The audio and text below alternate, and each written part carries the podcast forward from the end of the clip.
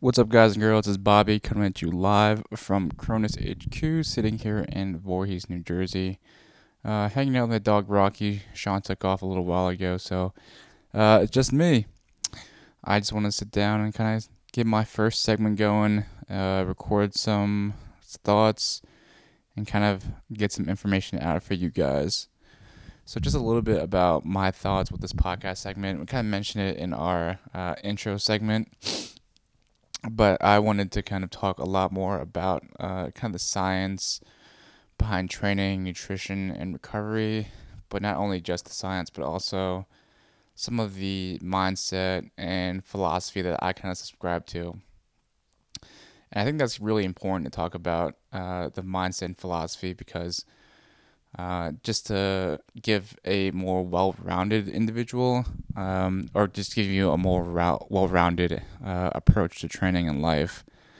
Uh, so this is kind of twofold because, you know, I think that um, in my life I've experienced a lot and have kind of learned a lot in my life that I think is uh, pretty not necessarily important, but uh, definitely something that I feel that sharing would benefit others so I want to kind of continue that train, educate, inspire the next generation by giving you some pointers, uh, some reflections, some thoughts uh, about my life, my life experiences, and things that I've learned along the way. And I just know that, you know, reflecting on things that I've done and how I feel now, if I could go back in time and talk to my 18, 19 year old self and kind of give myself some of that, uh, some of these tidbits of information or tips I think it would be very beneficial and help kind of advance me a little bit longer or advance me a little bit faster uh, in my life journey and in my um, kind of development. So that's what I want to do for you guys to give you guys some more information on um, kind of mindset, recovery, training, and just philosophy of life.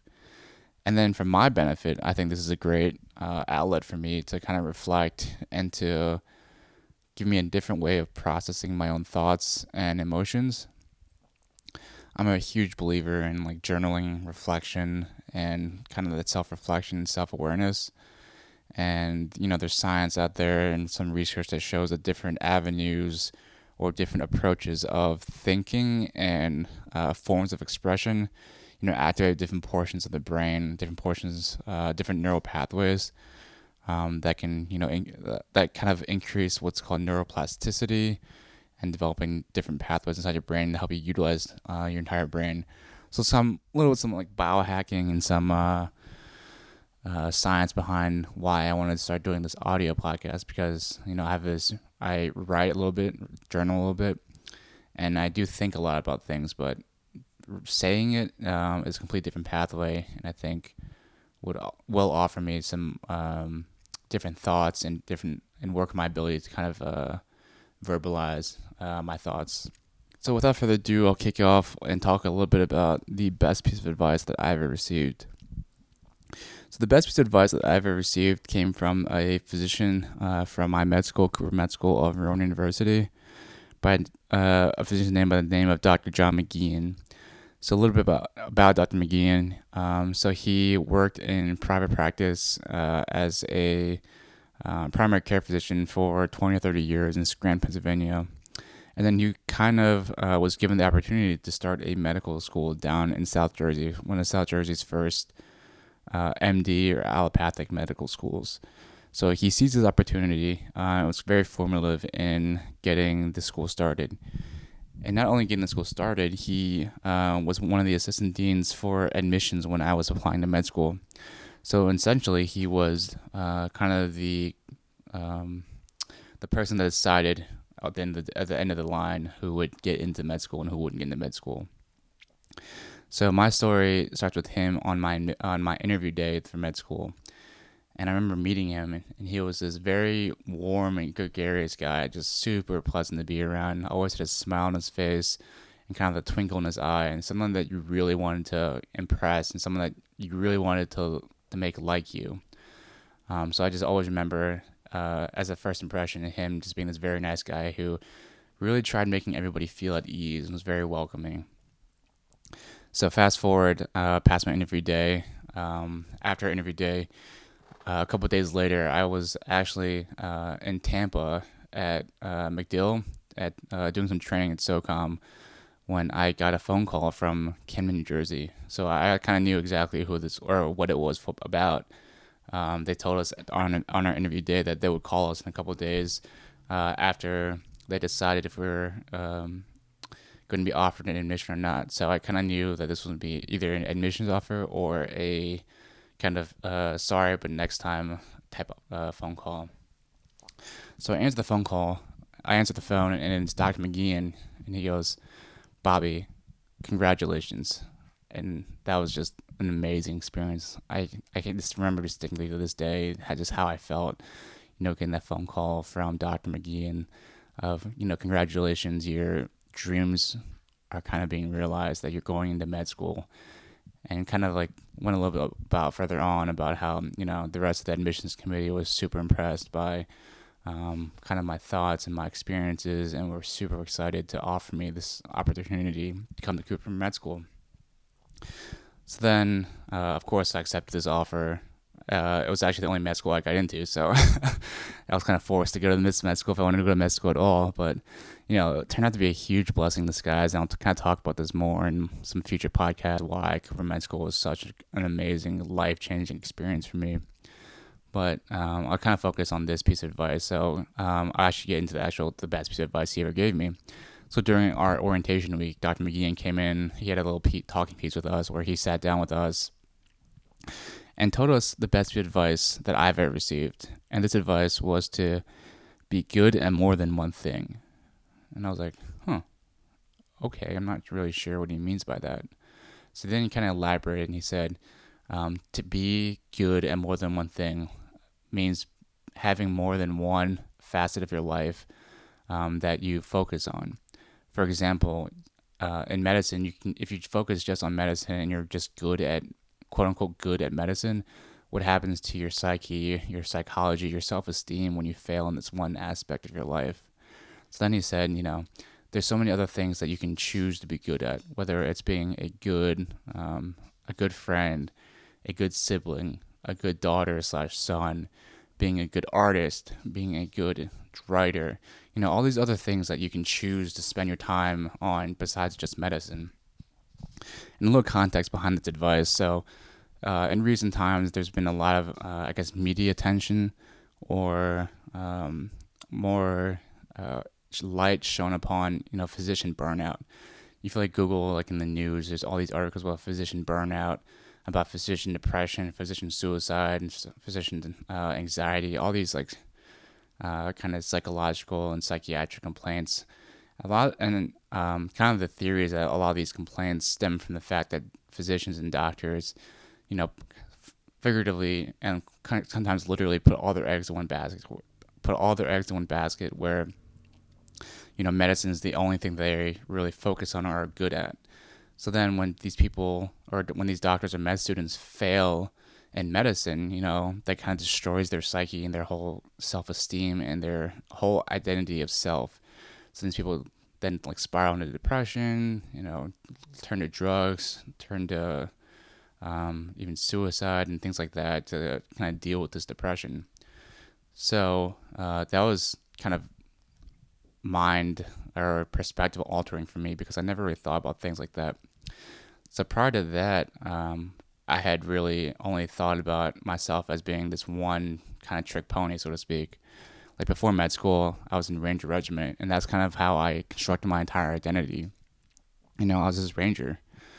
I was physically fit. You know, I was a great leader of men. Um, was pretty smart, but I was just you know f- focused my entire identity and build my entire identity around this one aspect of my life, and I didn't really um, have other things kind of going for me. You know, besides like work essentially. So in my life, uh, when I was in regiment, when I would have really hard times or face some failures or stresses, I didn't really know how to deal with that. And that took a huge toll on my personal relationships with my friends and family because they didn't really understand where I was coming from. And at the time, I didn't really understand where I was coming from because I didn't really know how to process this because I didn't have anything else in my life besides being good at rangering. And then when I wasn't good at rangering, that kind of just, you know, invalidated my entire experience, and my entire life. So I thought this was a great piece of advice because, you know, I didn't really, I guess, well, I, at the time, I didn't understand where he was coming from. But now, fast forward three years from that from that talk, I've come to realize how much I've restructured my life and my outlook on life, where that I have multiple avenues and kind of that I wear multiple hats now. For example, you know, I am obviously in medicine, and that's a big focus in my life where I am striving to learn all the biology, the physiology, all the anatomy, everything that do with medicine. But that's not the only thing I do. Like I have a beautiful girlfriend, and I am constantly working on our relationship. I have a great dog named Rocky, and I'm always striving to be a good, you know, dad dog, doggy dad for him, and to be a good owner for him. But I also have Cronus and you guys, and that's something that I've really put a lot of effort and time into working on this Cronus, um, and it's really kind of expanded my my um, I guess responsibilities and and view of the world because you know I can kind of focus on certain things at certain times, and that if I'm not doing so well in one thing, I can shift gears into something else and focus on that for a while. And I think that's super important, especially for the kind of the younger guys in the military, because you know in the military we always get tra- we kind of get trapped into wanting to be the best um, soldier, ranger, uh, mar- marine, airman, whatever it is. You're always wanting to be the best that you can be in that one thing. But then when we kind of focus on only one thing and one thing only, we kind of ignore or don't really pay attention to the other things around us in life, and that's very dangerous. Um, I would say like um, more focused on just being the best ranger possible everything in around our lives just then becomes almost distractors from this goal of ours. So then, whether that's our family or our friends, um, our dogs, our our wives or spouses, or whatever, we kind of put those to the side and instead focus on this one singular goal of ours. But instead, we should kind of think about expanding our um, our identity to have more than one hat, where we're not only a ranger, but we are a husband slash spouse. We are a father. We are a good friend. We are, um, you know, a good uh, daughter, son, and that's kind of a I think something that I want to challenge you guys to kind of think about in your identities and the hats that you wear.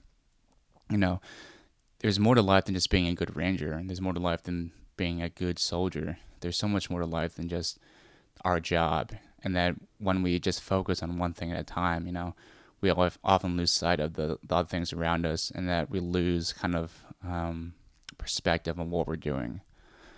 So that's kind of my big challenge to you guys is to think about and kind of reflect on who you are and what hats you wear, and whether or not whether you are suffering or not putting as much effort into your other roles as you could be and whether or not if you are suffering in these other roles or are not putting as much effort in these other roles, if you can start putting more effort into these roles, I think that'll really change um, some of your perspectives and make you th- um, kind of question whether or not uh, what you're doing in your life. So um, that kind of brings me to my closing thoughts. Um, so we just talked a little bit about my identity now with Cronus, um, with medicine, with my relationships with others, and that's kind of the hats that I wear. Um, I don't I don't try to focus on one thing, or I do focus on one thing at a time, but there are different focus uh, foci in my life that I try to focus on. If that makes any sense. So I try to wear multiple hats and you know try and excel or do well in these other, on all these different aspects of my life, and I think that brings up a more well-rounded product, a more well-rounded person, um, and it has definitely kind of mellowed me out a lot more, and I think made me a, lot better person to be around, uh, especially with a lot of my peers and my personal relationships. So with that, guys, I'll kind of close out, and uh, I'll catch you guys next time. I'd love to hear you guys' thoughts about you know your identities and kind of the hats that you wear, and whether or not you can do or improve in other aspects of your life. As always, you can find us online at cronusfit.org, Instagram at cronusfit, or shoot us an email hq at cronusfit.org. Until next time, guys. Bye.